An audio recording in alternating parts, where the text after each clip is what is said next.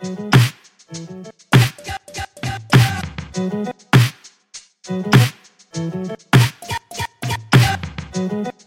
everyone, to Dolls of Our Lives. This is the show where we're reliving the American Girl series book by book. I'm Mary. I'm still Allison. I'm just so taken by your beach scene, Allison, on your Zoom. Like, I don't know why that has mesmerized me right now, but that's where I'm at. So I'm actually doing like a two-part one-woman show. One part of which is my MacBook has decided that it wants to actually be a fan, and the other part okay. is I'm using a Dell laptop, like not a Dell, but like a D E L L. So I have a beach background, and I have my MacBook, which sounds like it's ready to like operate as Lift a full-time fan. Yes. Wow. So it's kind of like it's a passion piece for me. So okay, you know, modern computing. I love this is like performance art. I'm really into it. And speaking of fans, we have someone of whom we're both a fan. We have Lauren Kennedy with us today. We'll introduce her more in a moment, but we're so excited to be talking about Kit and newspapers and just all of it. Like, thank God we're not done with Kit yet. I was going to say we have a Kennedy and then like let people, you know, decide which Kennedy we were able to nab. But I think we have the best Kennedy, which is Lauren. Oh my, yes. Who wrote to us from the Ohio History Connection. So, Lauren, if you'd like to say hello to the people from the state that begins and ends with an O. Oh. Hi, I'm Lauren. Um, like Allison said, I'm from the Ohio History Connection, and I also grew up in the time of Kit and American Girl Dolls. And so I was interested in having a conversation with you guys today about Ohio newspapers and Kit and just chatting about it. I'm very excited. Well, I mean, first of all, I can't go a minute further without knowing like, are you of the Kennedys? Like, where are you at? I genuinely have no idea, to be honest with you. I know there's Irish Kennedys wow. and there's Scottish Kennedys, and I'm an Irish Kennedy, so maybe somewhere way back down the line. Wow. But I have so, no yes. genuine idea. I mean, I know someone else who is also last name is Kennedy, and she went to Brown, as did JFK Jr. And I was like, why you didn't tell everyone at Brown that you were a Kennedy? Like, eh, wasted opportunity. I don't know. But yeah, we're so excited to get into this. Let's just like dive right in. So I was telling Lauren off air that I'm really lucky that I've been exposed a little bit to the digital newspaper project work because my wife is the co-director of Connecticut's digital newspaper product project. Shout out to her. She, this is not a mm-hmm. paid spawn, but so I'm I know the value of your work and what you do. But maybe can you tell us a little bit about your position and your project and and what you get to do at Ohio History? Yeah, so my position title is Digital Projects Coordinator, and I specifically work with the newspapers at um, Ohio History Connection. There are other digital projects coordinators who deal with Ohio memory, but they deal more with um, like photographs and correspondence and other things that are happening on Ohio memory, and I deal primarily with newspapers.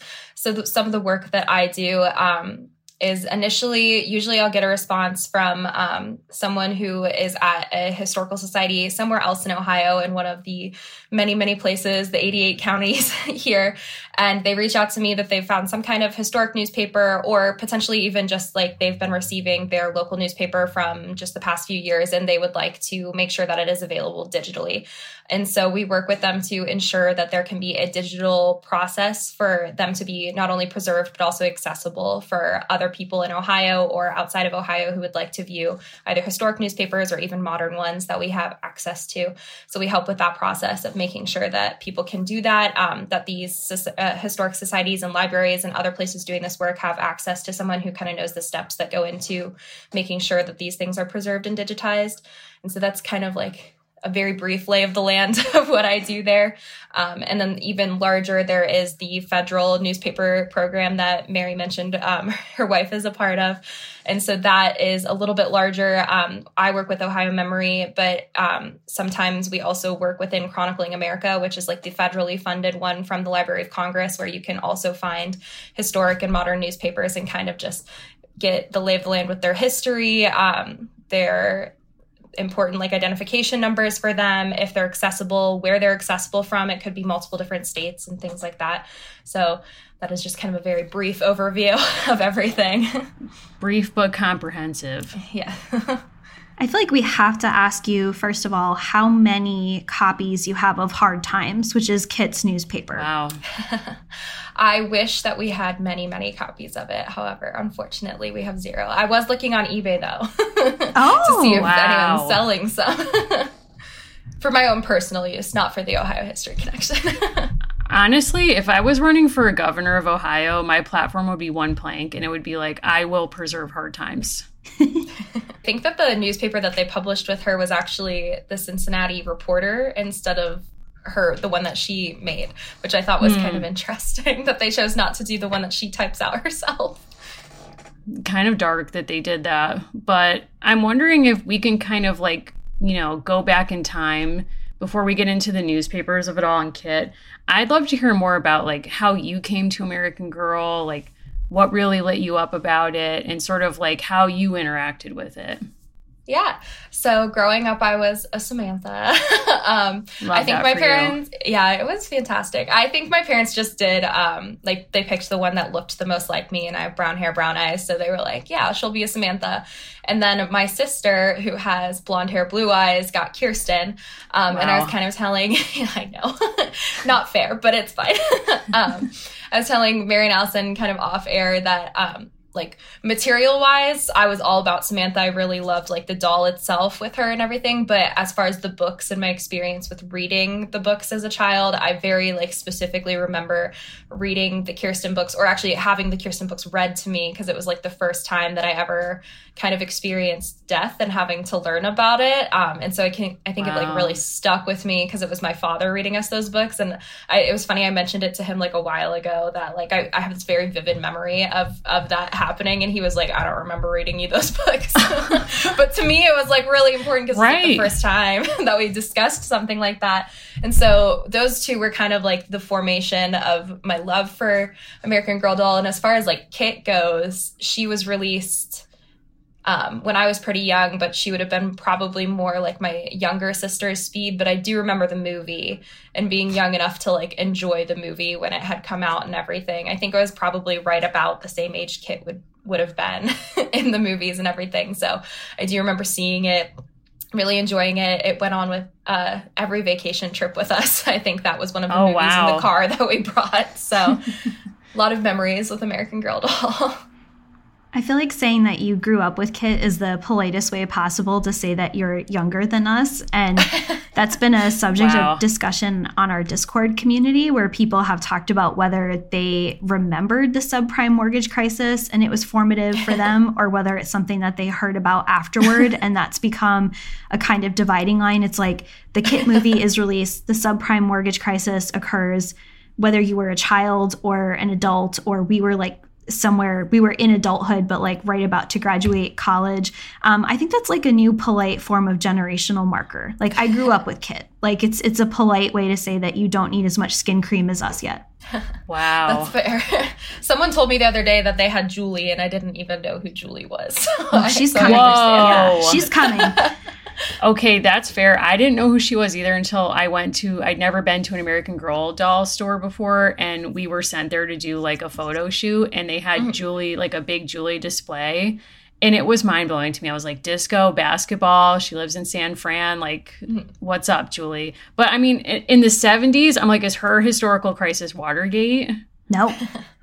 Okay. Well, it is so democratic, though. She has a democratic crisis of her own.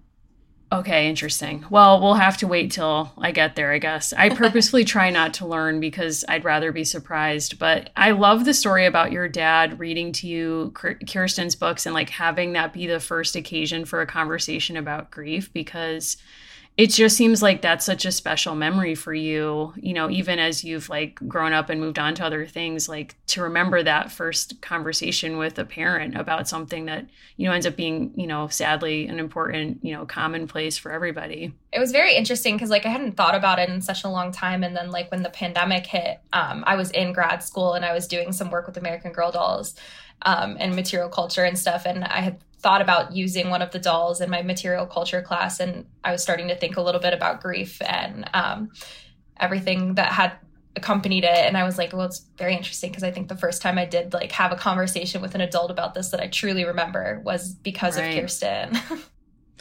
Yeah. Wow. That's that's really interesting. What kinds of stuff did you do in grad school on american girl? Uh, so i had one project um, that was with the, within the material culture um, class that I did. I didn't end up using them very much in um, my thesis or anything, unfortunately. But within the one course, I did attempt to create, and um, I was doing like layers with it, kind of like I was mentioning off air, where um, I was trying to talk about the dolls and the materiality of like the doll itself, as well as them being characters within a book, and then the book also being a material. And one thing that I thought was super interesting was obviously the books trying to talk about the historic dolls that the dolls would have had as characters. Um, mm. So I mm. cr- I did create a website at one point that tried to discuss the history of the dolls that the dolls characters would have had. Um, so like layers oh, upon cool. layers, and yeah, trying to do like very meta. show pictures. Yeah, it was it was very interesting to look through too. And some of the historic dolls that um, have like survived for so long that people like Kaya may have had and um, are like kind of behind paywalls like you can't really see pictures of them the way that you would think you could um, so it's very interesting hmm. to try to like delve into those things and find those but that was like my main focus with them and then i did focus a little bit um, on addie because i went to grad school in philadelphia so kind of having a discussion about the placement of addie and the importance of her story within being in philadelphia um, as like a free city and things of that nature. And I used her story as a stop in a walking tour that I did of Philadelphia for my final thesis. this is all extremely impressive. I have one Thank question you. for you. Now that yes. I know that you were in Philadelphia, did you ever find the doll museum? Allison, feel free to chime in.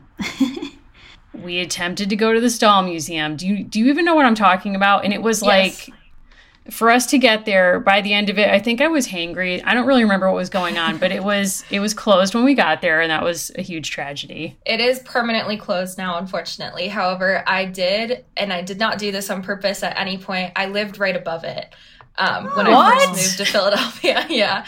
Are um, you serious? Yeah. So it's like right between like Dauphin Street and um, I can't even think of Broad Street as like the main thoroughway in Philadelphia. And so it was like near Dauphin Street and like the stop oh that you get God. off right there. And I lived like right above it. Yeah. It was like in the same block that I was on. And I was probably, I was like catty corner to it. and so I accidentally did that. I had no idea it was there. And then. So did you um, get in there? Like what happened? Unfortunately, it was closed. I think it shut down in 2016 maybe 2017 mm-hmm. um it still has like the sign outside and everything but it hasn't been open for a while unfortunately um wow. i i think the whole collection is still in there at least the last that i had looked like two years ago when i was doing this project in grad school and I'm everything in shock yeah it was funny because I didn't even realize because I never really went that way. It was like a little bit further down the block, but very close by. I always went like the opposite direction. And so when I saw that there was a doll museum in Philadelphia, I was like, oh, and then I saw that it was like 500 feet for me, and I was like, "Oh, no, that it was right there." oh my god, iconic! I it's so bleak that the collection is still in the closed museum. It's like it's turning from like a child's dream scenario to like a horror movie set. Like, yeah. Can somebody please, if you're listening to this, report back to us, like if you've been inside, if you know information about this? Like, I just can't believe I randomly was like gonna ask you about this and you used to live like right there. Wow. Yeah. Cool. I think there's some cool. temp- I think there's some temple students that have written like blog posts and things. If you search it, you can find some people who have definitely been there that could be cool to talk to.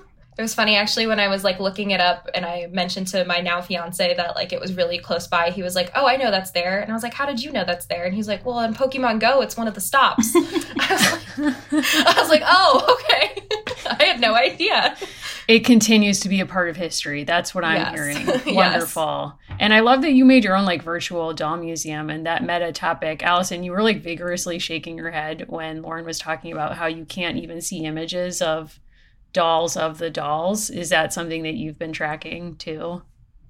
Yeah, it's interesting because some of these kind of random accessories, they're worth almost as much as an American Girl doll now. So you hmm. can I acquired my kit doll just last year or earlier this year for a pretty good price. But, you know, like we've really tampered with the Sombrita market in the Josefina world. It's the strangest things that have. That. I know we have to go there, but it's the strangest things that have kind of a huge price tag at this point. But part of what's been, you know, striking is people have shared with us, for example, the hobo kit that is associated with the kit doll is hundreds of dollars in some cases that there are these different accessories. I'm so curious. You know, you have this great Philadelphia connection that you explored while you were there doing graduate work. And we've had the pleasure before of talking to someone at Historic Stagville, which is where there's documents for the creation of Addie. We've talked to people at the Tenement Museum, like all these different institutions. Is there like an Ohio base that's still animated about Kit Kittredge, or is that something I've completely fabricated? So it's interesting because I tried to do some work on that and like see if there was like a place that is kind of really tied to Kit. And as as far as it goes, as I understand it, no. But I'm also located in Columbus and not Cincinnati, so oh, there cool. could possibly be like a place in Cincinnati that is like really tied to her story that I just am not aware of. To be completely honest with you, if I had to guess, I think it would be like really cool. Um, if if one of the newspapers had like some kind of interest in her and everything um, but unfortunately i think most of the ones that would have been around while kit was being created are no longer even open um, hmm. so there may have been some kind of a tie and people involved from the newspapers in cincinnati that are no longer open um, it's interesting to I think I think it's very interesting in general that like Cincinnati was chosen over like a Cleveland um, because a lot of the points that you guys talked about in one of the podcasts about why Cincinnati was like the, the spot that they picked also would have hit for like a place like Cleveland. And I think um, it's very interesting mm. that I would love to pick someone's brain about like what the choice was there and stuff. Um, but as far as I know no.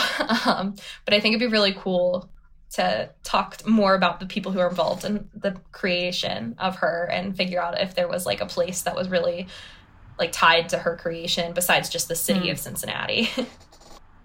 we know that Valerie Tripp, she was she did a lot of interviews and I think she was like such a known quantity by the time Kit came out that she did a fair amount of press where she talked about her process and it's different from other characters where we've had to like talk around people or kind of like figure things out other ways. But a few uh, Ohio newspapers like ran a bunch of articles when Kit came out. But I think maybe there wasn't that same kind of direct energy because there isn't like one obvious cultural institution.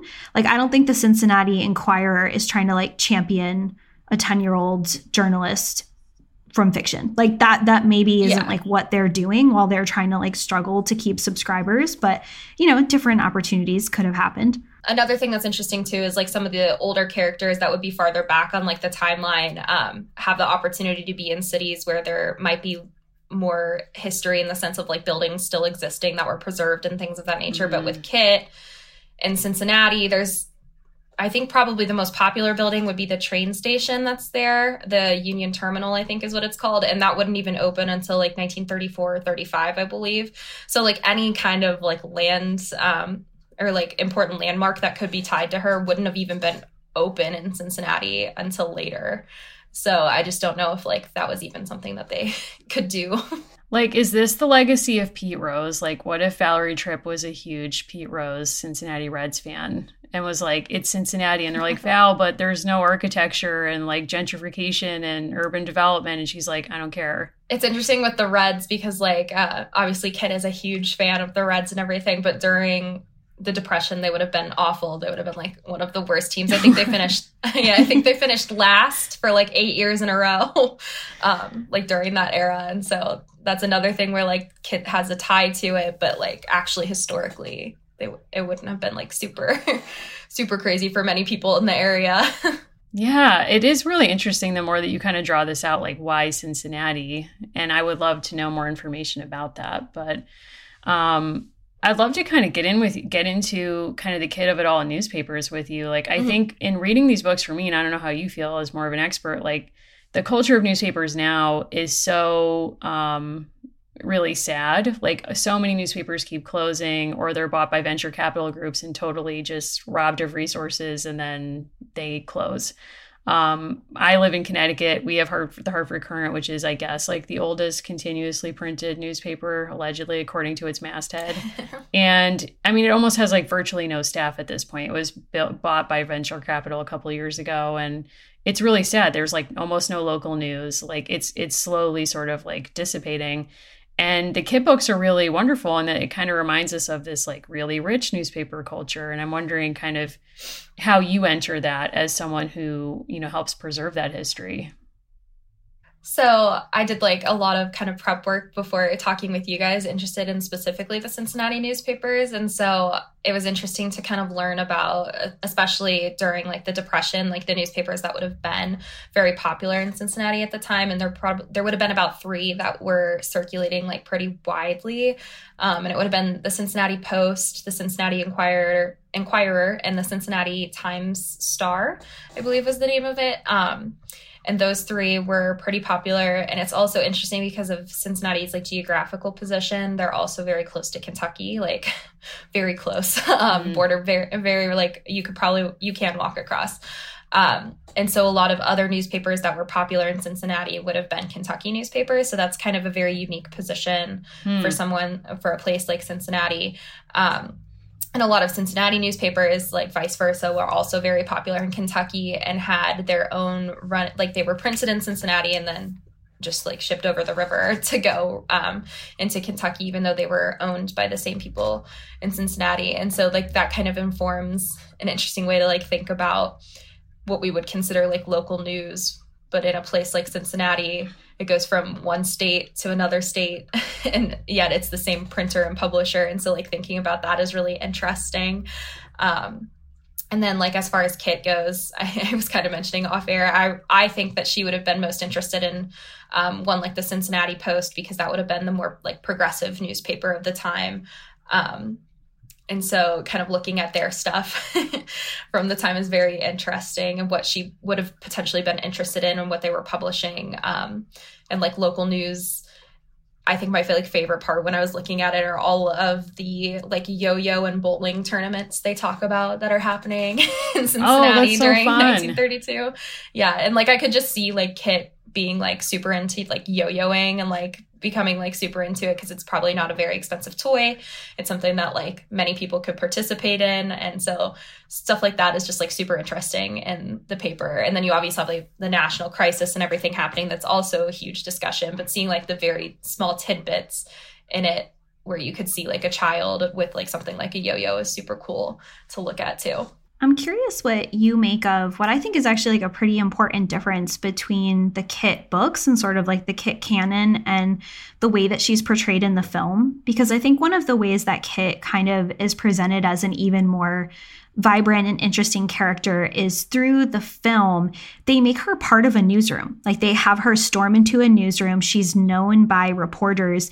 And there's really not that much of an emphasis on her making a homemade newspaper, right? Like maybe with the thought that that would seem sort of juvenile or like less than, which I don't think it is. But throughout the books, there's such an emphasis on her having a home production with her friend Sterling and her friend Ruthie, and finally kind of culminating in this letter to the editor.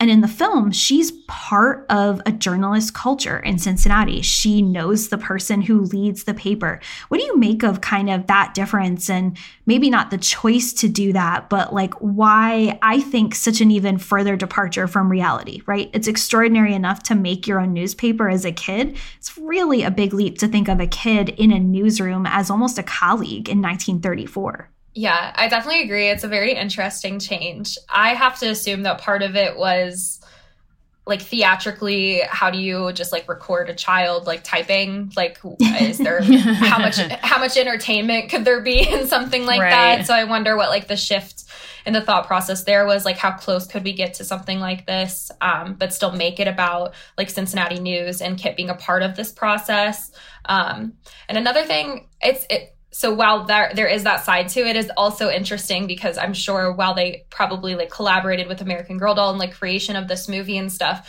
um, in terms of like them selling like accessories for kid or something like that, you would think that the writing portion and her creating her own newspaper would almost be a better selling point because she could like type on her typewriter and that might intrigue kids to get involved in wanting to like write their own story and buy a typewriter or like things of that nature. So it is a very odd switch but i don't know like how much it has to do with like kit as a character versus like what they thought they could do like theatrically i guess with it but i guess like historically yes it does not make tons and tons of sense for her to be like storming into the newsroom and doesn't i think there's like a quote at one point too in the movie where they're like oh like a penny per word or something something very odd like oh, that yeah. where like that that is definitely very off as well um but yeah, I'm not sure like what the thought process was behind the change. I have to assume it's probably something like that, and probably just to give Kit a bit of a boost with because she's like a detective in the movie, you know, so it kind of like right. adds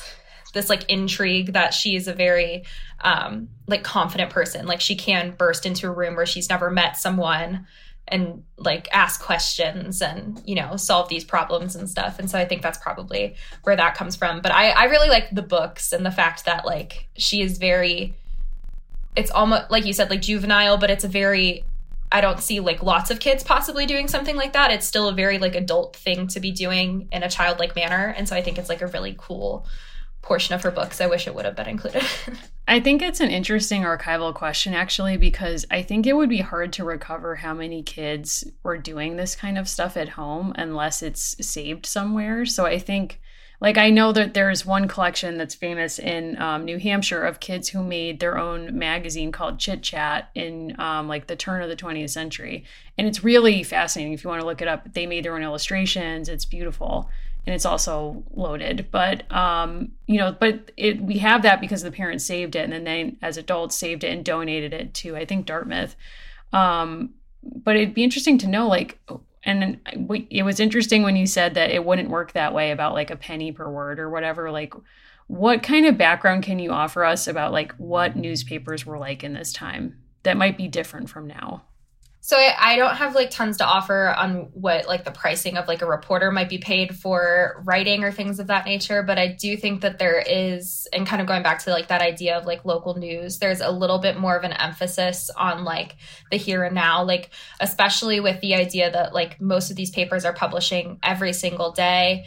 Um, while newspapers still do that today, there is i think less of an emphasis on like what is happening in like this borough of cincinnati on like tomorrow so that you can go do um mm. I, I think like there's a very different focus um and so while there might be like that local happening in newspapers today it's not necessarily as like drawn out because you could just like google it you know if you wanted to find right. something to do next week you could look on like an eventbrite or something like that and so i think there is almost this sense of um like community building that's happening in newspapers a lot more in um like the time that kit would have been reading them um and like kind of going back to like the yo-yo competition you know like that that is something that like if kit would have read that and been interested in attending um, or if she wanted to compete or whatever it may be that's something that like she could have taken a look at seen like four days prior because it's mentioned probably like the whole week leading up to the event. And then once she goes she gets to see it and she gets to be a part of it and like witness it in person. And then like two days later in the newspaper they're talking about like what she actually got to see and she gets to kind of relive it in a way mm. and i don't know if we do that as much anymore either with this kind of um like reliving within newspapers because I think kind of like the recounting of stories has kind of fallen to places like YouTube and things of that nature where we do a mm-hmm. lot hmm. of I mean we're doing a podcast right now, you know, like an audio version of recounting these stories and these events that are happening. Um, and so I think there's like a very different emphasis on what's happening. So the newspapers obviously talk about news, but they also go beyond that and do a lot of that community building and recounting and storytelling that I don't know that we hmm. do as much anymore. I wonder if you could talk a little bit, because I think this will be interesting for people who maybe don't work in a historical background, or maybe they're just getting started and they're kind of interested in doing some research. There's this kind of like popular visual of the person like rushing into a hometown library, like sitting at a microfilm machine and like solving a crime, right? Like poring over the microfilm and like, but they like immediately find the exact thing that they're looking for.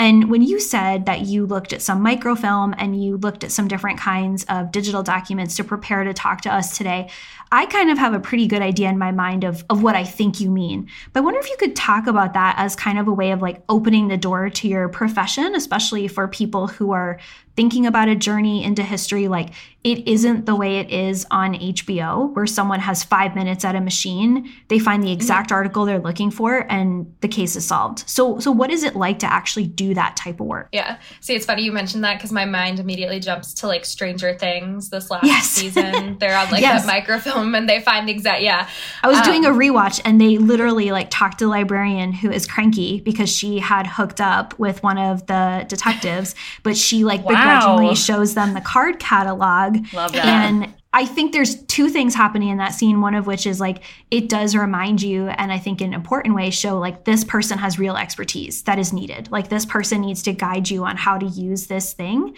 And yet mm-hmm. the process takes seconds and they immediately find the exact thing they're looking for, which isn't really where the joy of researching newspapers comes from and is not realistic about the process either. Yeah. So when it comes to like microfilm specifically, I think that it's a whole different beast than like digitized newspapers because I think fortunately with and and unfortunately in some ways, but with like digitized newspapers, we have OCR, which creates like that transcript and makes it searchable. And while that can be very helpful, it could also mean you're possibly missing something because you it didn't happen to be searched um, effectively the way that we would assume it should be because of technology and things like that. So with microfilm, you kind of have to dig in like a little bit deeper. You have to read word for word. It's not searchable in that way. Um, and like for anyone who's never really experienced having to use a microfilm machine, you know, thinking about so like like i mentioned i went through um, the cincinnati post from 1932 and thinking about that right now that meant having to go through about nine reels um, for just one year um, and so, like I mentioned, like the Cincinnati Post would have been published every single day. So there could be a very different experience if you're looking at a newspaper that's published like weekly or biweekly. That might be a very different research experience than something that's happening every day. Um, something that's really interesting with one that would be like a daily is you're going to see repeated stories like pretty frequently.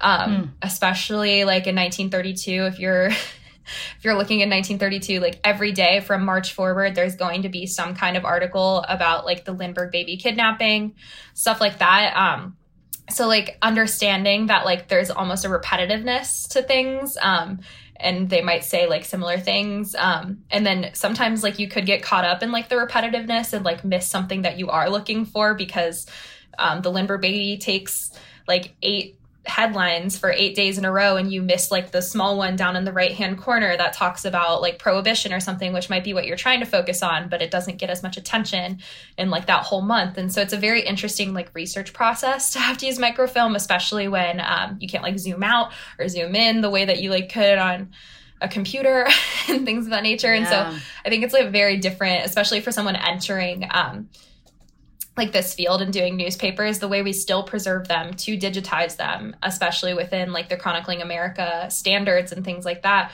and the ndnp standards would be to um, take the physical newspapers and microfilm them and that's the preservation copy and then you digitize from the microfilm. And i think a lot of people um, may not realize that because i think a lot of times when we think about like preservation when it comes to like digital things and people involved in like the history field or archives it's just like a scanner and all you have to do is just scan like the photograph and you're ready to go right. but with newspapers it's a whole different beast and doing research with them is a whole different beast because to try to digitize just one issue is a lot more work than like four photographs from one collection. So it's it's kind of crazy to think about like the difference between like microfilm and then digital newspapers and then also digital newspapers versus any other kind of like digital archival content. I just think one of the values of microfilm too, or being able to look at like actual physical copies of newspapers.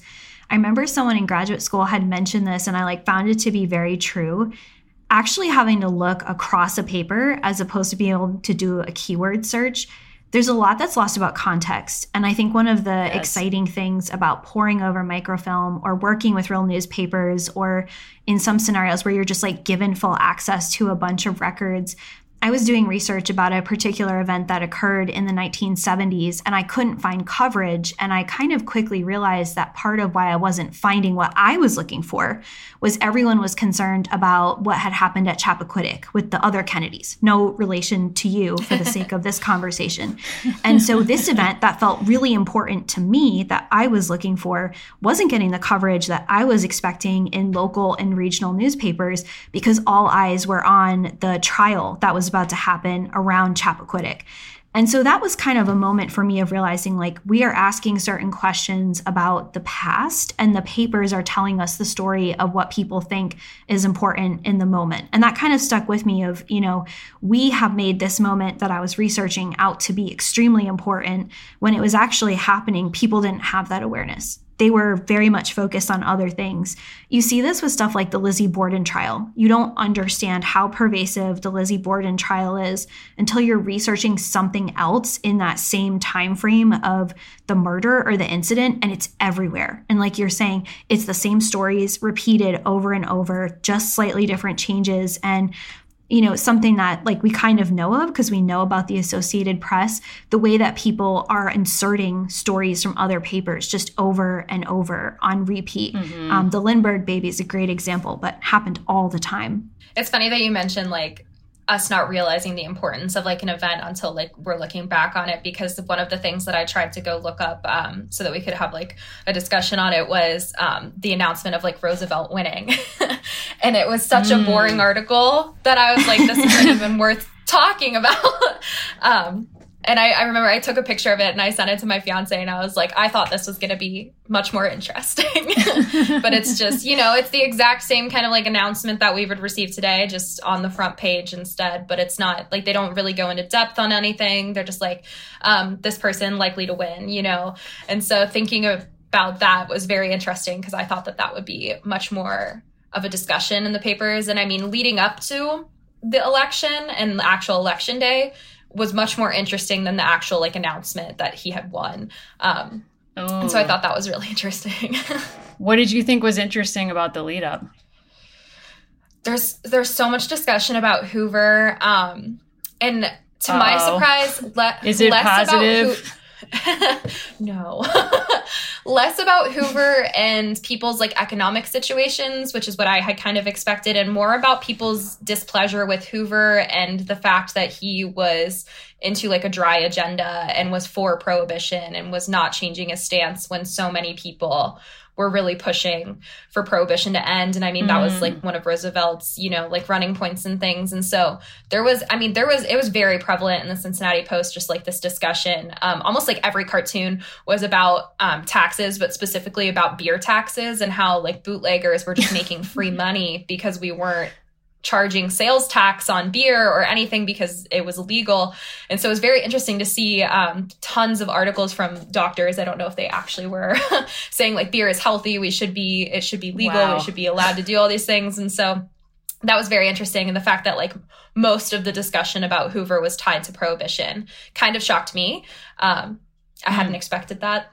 and so and then a lot of discussion about like where he was um, like if he was traveling and in a different state like what he was doing that week and those were pretty much the discussions with him and then everything that had to do with roosevelt leading up to the election was kind of just like um, oh he's winning in the, all these primaries he's really kicking butt you know like yeah. i think he's definitely gonna win here's the margin we think it's gonna happen in um, Hmm. But yeah, it was very interesting to see. But the actual announcement was just kind of dry. It was like, hmm. yeah, here's how much he's expected to win by. And that was it. And I was like, oh, nothing fun. Yeah, I mean, I just want to pick up on what Allison said too. That I think a lot of, if you're new to history, you might want to dip your toe in. Like newspapers are such a great place to start because of that context that it offers you. That's so different from so many other sources, right? Like you could, if you want to go on Chronicling America. I, t- I was talking with you before and saying I love Chronicling America, and I mentioned it on the show a lot.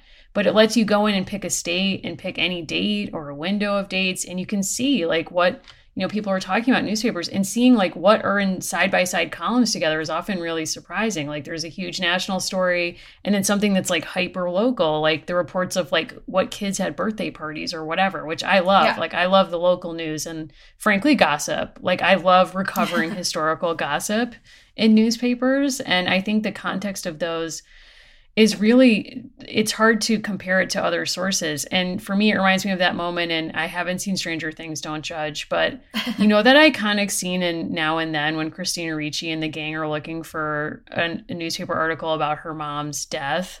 Are you too young for this lauren? I haven't seen it. I'm sorry. What? I'm putting the show on pause. We all have to watch now and then right now but just know that that movie and Christina Ricci made me feel things, and particularly that scene because it's so dramatic. But she's in like a basement. This is it's like a realistic depiction of what research is really like, where it's like you're in a basement. You're looking at, in this case, like bound newspapers, and you're literally like no index, just rifling through, hoping to find, in her case, mm. a report of the car accident that took her mom's life. And she finds it, and it ends up being like super dramatic. But that always reached me because it's like, oh wow, historical sources can have personal history or, you know, family history and like these national stories as well.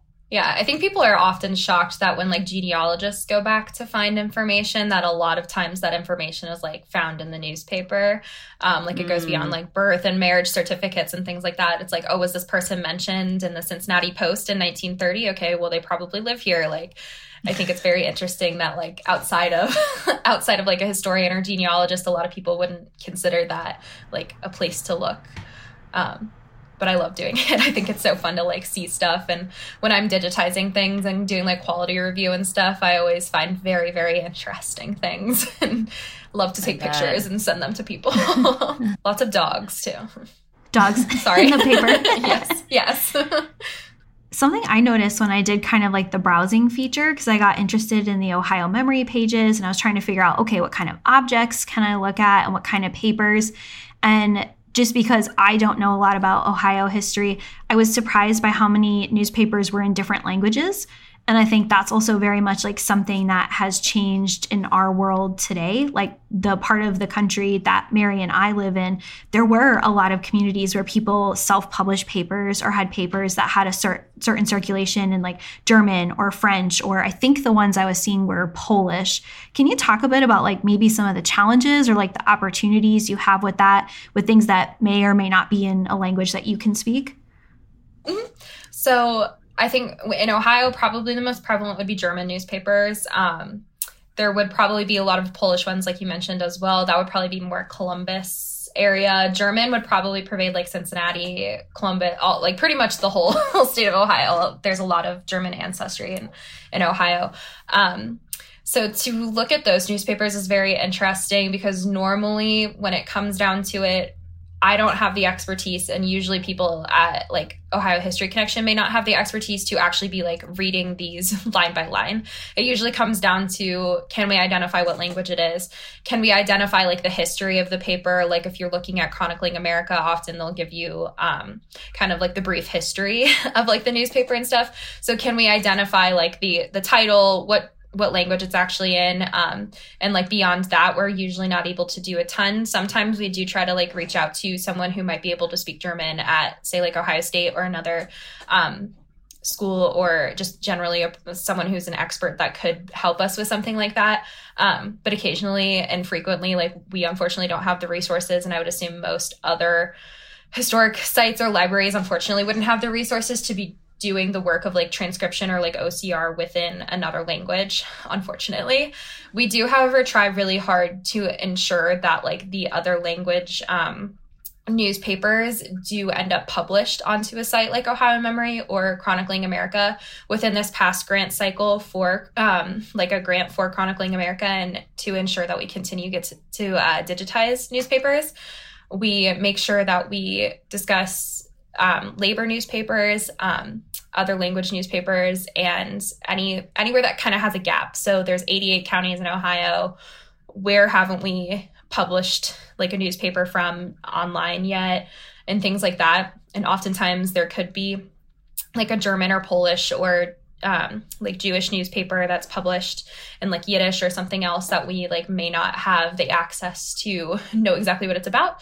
Um, so we hopefully like we reach out for like funding to do things like that um, and try to but yeah it's it's a it's a different process and unfortunately we can't do as much with it as we would like but we do try to get them online so people who can read german have access to it at least you know but that's kind of where it's at with that I'm wondering, as a person who's been in the archive, it sounds like you're doing the Lord's work, taking your own photos of dogs you find in the newspaper, like reading different stories. Like, this is iconic. This is what I would be doing. Like, I get really invested in the ads and the stuff that's like seemingly meaningless, but not to me. Like, if you were Kit, like, if you can, if you are brave enough to imagine yourselves in the shoes of one Kit Kittredge, what stories, like, what do you think, national stories, local stories, whatever you choose, what do you think would have captivated her when she was, you know, getting into newspapers and growing up and, you know, even into adulthood, whatever time frame you want to talk about? So with Kit, I think she would have been very interested in like the time frame that we're talking, like her as in these books in, in like 1932 through like 34. There was a lot of um, publications and like articles about teachers going hungry right now um, during mm. the Depression, at least that I found. I, rem- I wrote down one of the titles because I thought that it was it was just like a shocking one that would get someone's attention. Um, the article is called 7,000 Teachers Famished. Um, and that was in the 1932 wow. Cincinnati Post. And I really think something like that would like really catch Kit's attention just with how empathetic she is. I know like the whole story with trying to help kids her age and stuff, but I think something like that would really catch her attention because she goes to school and she talks to her teacher and her teacher is constantly trying to get them to do the food drives and things like that as well. And I think if she saw something like that, she would be like, but who's helping him? Like, or her. Mm. Um, I think her her teacher is a man, I believe in the books, but um, like who who is helping you? Are you struggling like and trying to have like a frank conversation? Because you know she feels that shame sometimes with like trying to make sure that her true nature and like the poverty that her family's experiencing is kind of hidden and stuff. And so I think that she might be able to have a frank conversation with like a teacher about that. And so I think that would be something that would really catch her attention in the newspapers and then potentially later on in her life it would be 1940 i believe that the reds win. I don't think it's called the world series yet but i could be totally wrong. They win the world title um, for the first time since like the 1910s i believe. Um, and i think that would really catch her attention. I like Big to news. think that she yeah like was very very into it. I think she probably if if i had my dream world of what happens to kit kittredge she goes on to work for the cincinnati post and she's like the sports correspondent like she's going to reds games and she's talking to the players and reporting. But i'm sure that's not realistic but i would love that that was what happened to her if it could have been. I think she'd love it getting to talk to all the players. Because I don't I don't know if she could ever have played the way that she would have loved to, but at least she could be involved. I think that's always an interesting tension in American Girl and like part of why the movie really did throw me off, right? Because I think then or now the idea of any kid kind of storming into a newsroom and like demanding bylines and like trying to get stories like it's funny, right? It's a movie, like it's good, it works as you're kind of poring over these newspapers, are you noticing patterns about women just in general getting bylines or like who seems to be getting the most coverage? Are they having to pull from just like national outlets at times? Like what kinds of things were coming up as you were looking at them? So within the Cincinnati Post, like specifically, there's probably about five pages that are dedicated to like women specifically, mm. and it seems kind of like a like a Dear Dottie kind of section on one page. Like, let me ask advice. Here's these questions. Please answer them. I don't think the reporter or like the person who's actually answering the questions is named, but I'm sure I I would assume or hope that it's a woman if they're allegedly writing to a woman for advice. um, and then beyond that, they have like further discussions. The Cincinnati Post was interesting because it talked specifically about like relationship advice. Um, and then the second page would be like all motherhood advice.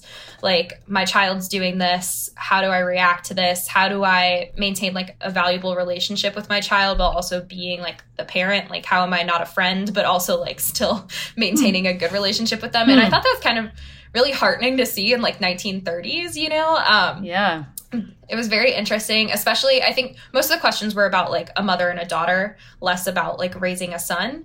Um, but there was like a lot of discussion about that. Um, and then there was also a major focus with the ads in the newspaper directed towards women. Um, it seems like most of the ads were actually directed towards women which i thought was very interesting. Besides car ads it seems like most of them were about like dresses and shoes for women's fashion and then coffee. Those were like the, the big ones.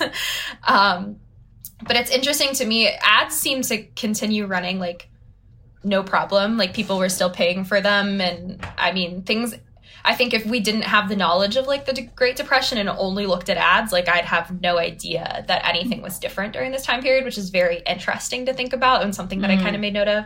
But it is interesting that all of them seem to be directed towards women. Hmm. We talked about that a lot too with Kit's mom really seeing seeming to be the head of the family's finances and like having the best grip on the family's finances and probably the newspapers are reinforcing it, but they're basing their ad campaigns on a belief that women are making those choices. And mm-hmm. it's interesting you talk about kind of like the dynamic between parents and kids changing. We see that in the kit books where like the way that they're close changes between book 1 and book 6 and what Kit mm-hmm. is led into thinking about how many kids were really vital wage earners in the 1930s, you know, part of the pushback against Roosevelt really comes from families saying, we won't survive if you don't allow children to be wage earners. And when you think of the families where kids are wage earners, it's usually multiple children, and they're usually bringing in more than half of the family income. And so that really changes the dynamic, especially if you're a teenager and you have any kind of awareness. People talk in mill towns and different industrial towns all the time. They never saw their pay. We're not talking like 1800, we're talking less than 100 years ago. It went directly to parents that's going to change your relationship with uh, an authority figure knowing that like you're paying the rent as much as they are and i think that's interesting to think about in like the kit book specifically with the brother i can't remember his name charlie charlie yeah. And something that's really interesting with the kit books too with charlie is the fact that um, he's in the ccc correct? And they he goes to montana. Um, there were those active programs also happening in Cincinnati. So it's very interesting to me that like as an author, she chose to send him all the way to like Montana and make him not a part of the story anymore, even though he's contributing to the family making sure that they don't lose their house and things like that um, with what he's getting paid. And so like the reality of the fact that he would have been involved in like the CCC but not in Cincinnati is interesting to me. Um, I don't know like tons about how many people would have gone out of state for being a part of um, the Civilian Conservation Corps, but I did think it was interesting that like he didn't hmm. stay in Ohio as part of like the story. I'm not sure if that was normal or not. Um, I know Ohio specifically had a they had a lot of work with parks and the highway was like a big deal in Ohio, um, especially Cincinnati. And he could have potentially been a part of that project. That's not as cool. Yeah. I think there's like I think there is something about the fact that like they wanted Charlie because he had to skip college to get muscles and to be part of like a work gang and do telephone poles or something out at Glacier. And I think that's always one of the strengths of American Girl as a brand, which is that you get these national polls right? Like one of my favorite, favorite books that I hadn't read as a kid that we read as adults for this show was Molly's Route 66 Adventure because we got to go on mm-hmm. like an early post war road trip with her. I think in some ways it's fascinating that we get to learn about another place in the same time.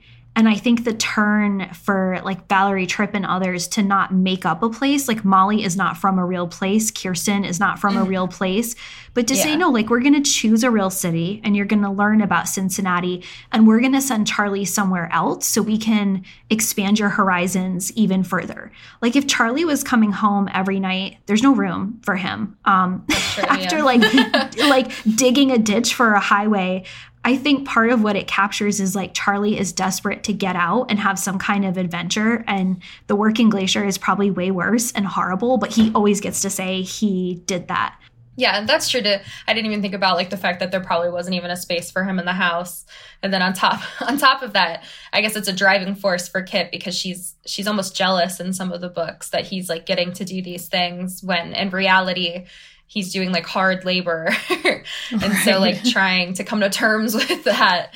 Um while also being like, well, he gets to be in a different place and experience all these things and go on an adventure. You talking about the ads too, it's like such a great reminder that newspapers are not reality. And we know that. Like we know that Facebook is not reality. We know that Instagram is not reality there is like a, a bunch of Facebook groups that I'm in for like people who live in the various areas that I live now or have lived. It's like, I know that that's not reality. And yet I look back at a newspaper and I'm like, be a perfect snapshot of this time. Like, tell me mm-hmm. exactly what I want to know and like be a perfect representation of that time.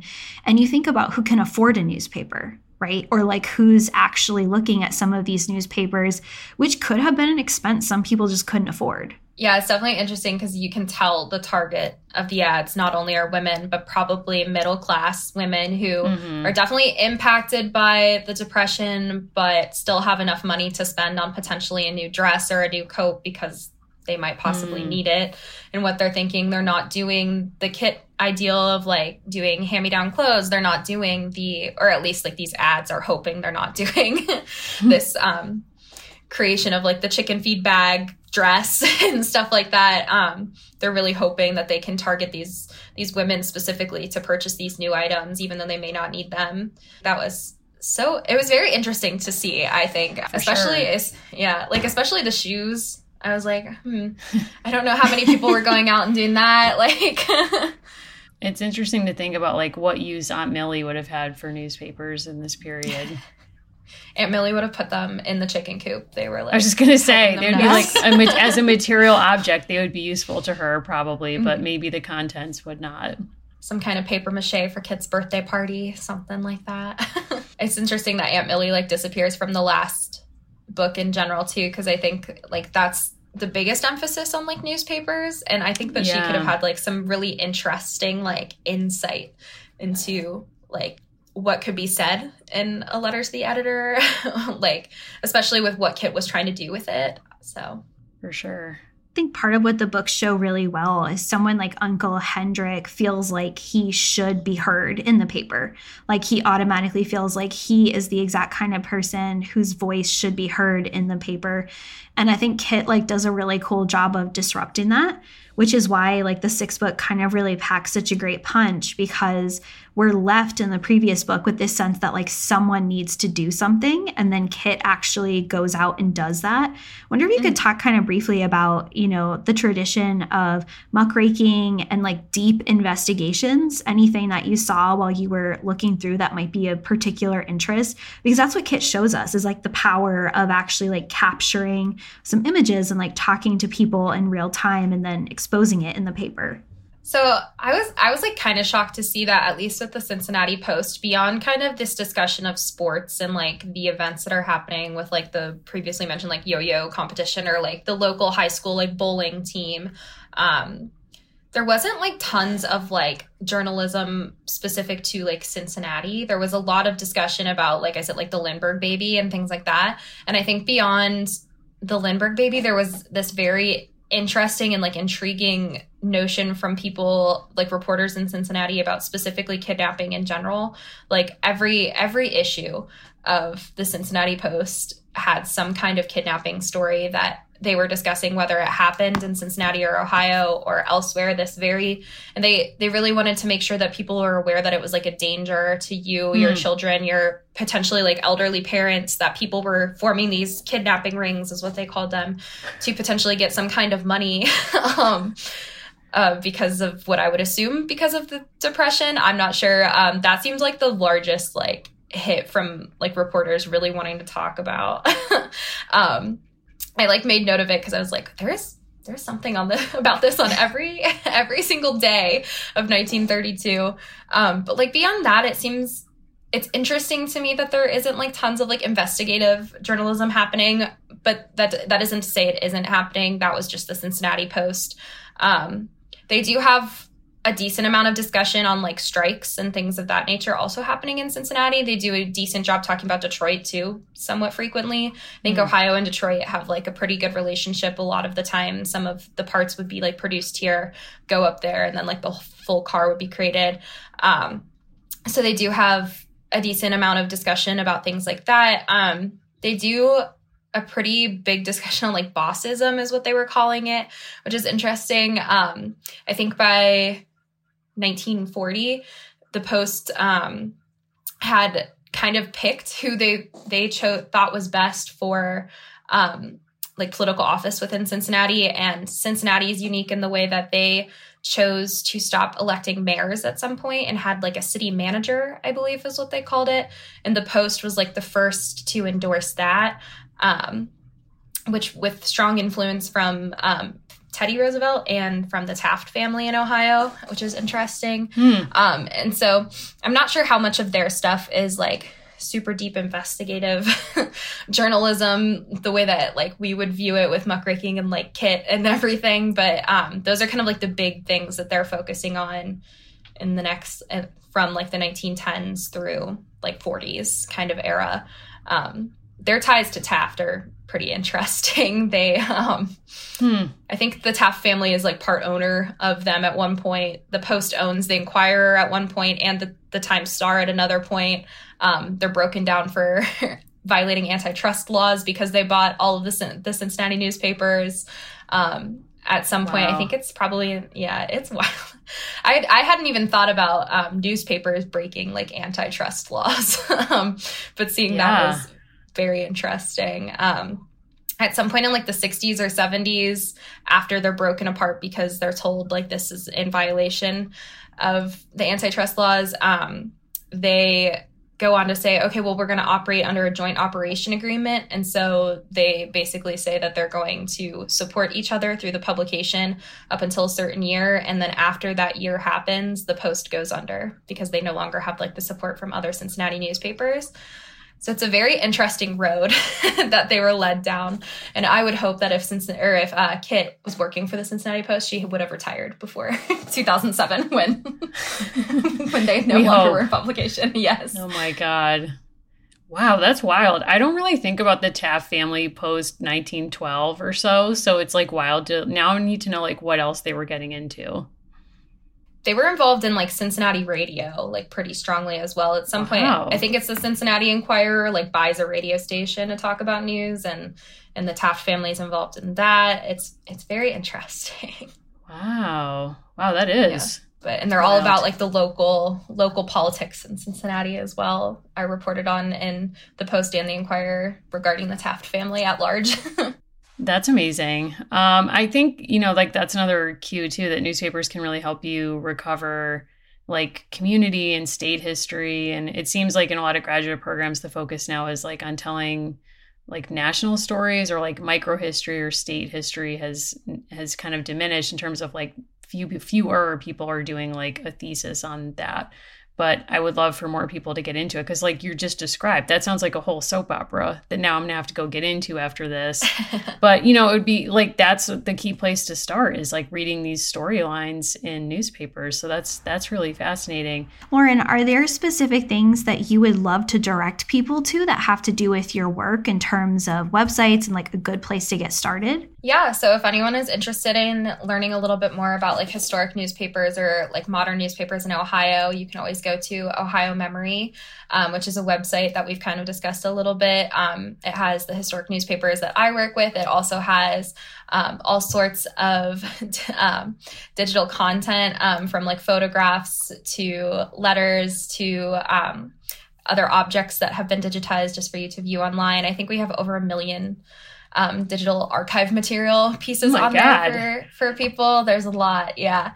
Um, and there is something from all 88 counties in Ohio. So if you're interested in specifically Ohio history, that's a really good resource. And um, if you're interested in going a little bit beyond like Ohio and newspapers in general, you can always look at um, Chronicling America, which, as Mary said, is amazing and has all sorts of information about all sorts of historic newspapers. It's kind of fun just to play around with it, even if you're not looking for anything like specific. Um, uh, you can do like a keyword search for like random years and just kind of see like, oh, was this mentioned in Arkansas? Why? Like, I'm just very interested. Yes, you like know what's happening exactly. Yeah. I would recommend starting by like searching your birthday in different years in different states and just see what was going on. Just putting. I was interested there. in what happened on April 25th, which was my birthday in 1932. And unfortunately, when I went and looked, it was a kidnapping story, and I was like, "No!" I was like, "That's no, like that is rough karma." I'll put that out there. That is rough karma, but we want, you know, we want better for you. Maybe if you keep looking, we'll find a better story for you, or listeners can. So that's wonderful. And and just as a final like suggestion, you know, we care a lot about pop culture on this show. Like, do you have anything that you're currently super into that you want to recommend? Oh, so this is like it's like a bad good TV show, you know, like one that you like you love to hate but you can't stop watching. Um of the course. new National Treasure TV show. oh, I've seen I've seen the first three episodes and Catherine Zeta Jones's wig alone is worthy of participation. It's yes, so good. It. It's crazy. Yes. And she's like a perfect villain. Like I think she does such a good job. Um and so it's it's fun to watch. It's not like if you're looking for something that's not serious but still like holds your attention and you can laugh at it, like highly yes. suggest that. There's a new episode uh, tonight, which I will probably be doing after this. Um, okay, great. Wonderful. Amazing. Allison, anything that you're obsessed with these days? I was watching Fleishman is in Trouble, which was wonderful. Highly recommend Heard that's that. good really interesting acting by Claire Danes. So that's pretty high on my list. Um, been reading a few different novels, but really looking forward to Spare. And also been enjoying The Princess Diaries, which is our Patreon read for this month. Being very grateful I'm not in high school. Yeah, that's a perennial mood. I just got my copy of The Princess Diaries from the library, so I'll have to get into that. Although I think I will have to finish Spare before that. So I'm uh, again recommending it. It's a lot, even though like you would think there's so we're so saturated with Harry and Meghan content. What more can we learn? It is actually worth, I think, I don't know, your time. I also, guys, don't judge me for this. I'm watching a show that's on a major network, which feels like weird to say in like 2023. like, I just want to say this. My parents recommended me the show. This is so embarrassing, like a long time ago. And like most recommendations from my parents, which are like, Mimi, we think you love this show, NCIS. I'm like, I can't go there with you. Like, I'm happy it exists for you. And I'll watch it when I'm at your house with with like joy, but I can't, that's not going to sustain me they recommended a show called Ghosts on CBS a long time ago. And I was like, wow, thank you so much. And like basically did the equivalent of like putting it up on my fridge and was like, it's right here. And then like, I don't know why over the holiday we decided to watch it. It is so good. Actually, someone else recommended it to me who's like a youth. And I was like, okay, well, if this like youth is telling me it's good, it is so good. Do you guys know what this show is? Do you know what I'm talking about? I've I have it, heard of isn't it? it? Yes. Yeah. yeah. Okay, never mind. But it's like based on a British show for those who don't know. But and it's like these two people inherit a house that they make a B&B. It's haunted, and all the ghosts have interesting historical stories. I find it genuinely funny, and I'm like a dad joke person, so maybe that's me. But the fact that there's like a gay Revolutionary War officer who has like imagined beef with Hamilton and can't believe that Hamilton has like had this glow up that he's had. I don't know. I find like historical pettiness funny. Like it's just light. It made me laugh. I don't know. If that sounds good to you, I would recommend it. Spare won't make you laugh, or at least it hasn't yet. So no. but you know, these are all these are all great recs, and I will take all of yours under advisement. So Lauren, we just want to circle back and say thank you for being here. This has been incredible. I feel like I've learned so much from you, and we just so appreciate you taking the time to share everything with us. Thank you for having me. I appreciate being able to be a part of it. And, you know, maybe we can crowdfund like buying the Kirsten books to send to Prince Harry because I feel like maybe that would help him on his grief journey. If it was meaningful for you, like maybe it would help him. I don't know. Closing thought. I, I think so. Yeah. Okay. For his daughter, too, you. you. know? For his daughter. Oh my God. Yeah. Yes. Wow. Okay. Thank you for that, Lauren. Um, so thanks everyone for listening. And Allison, do you want to say where people can find us? Yeah. So we're at Dolls Lives Pod on Twitter. You can also find us on Instagram, Dolls of Our Lives Podcast. We are on Facebook, believe it or not.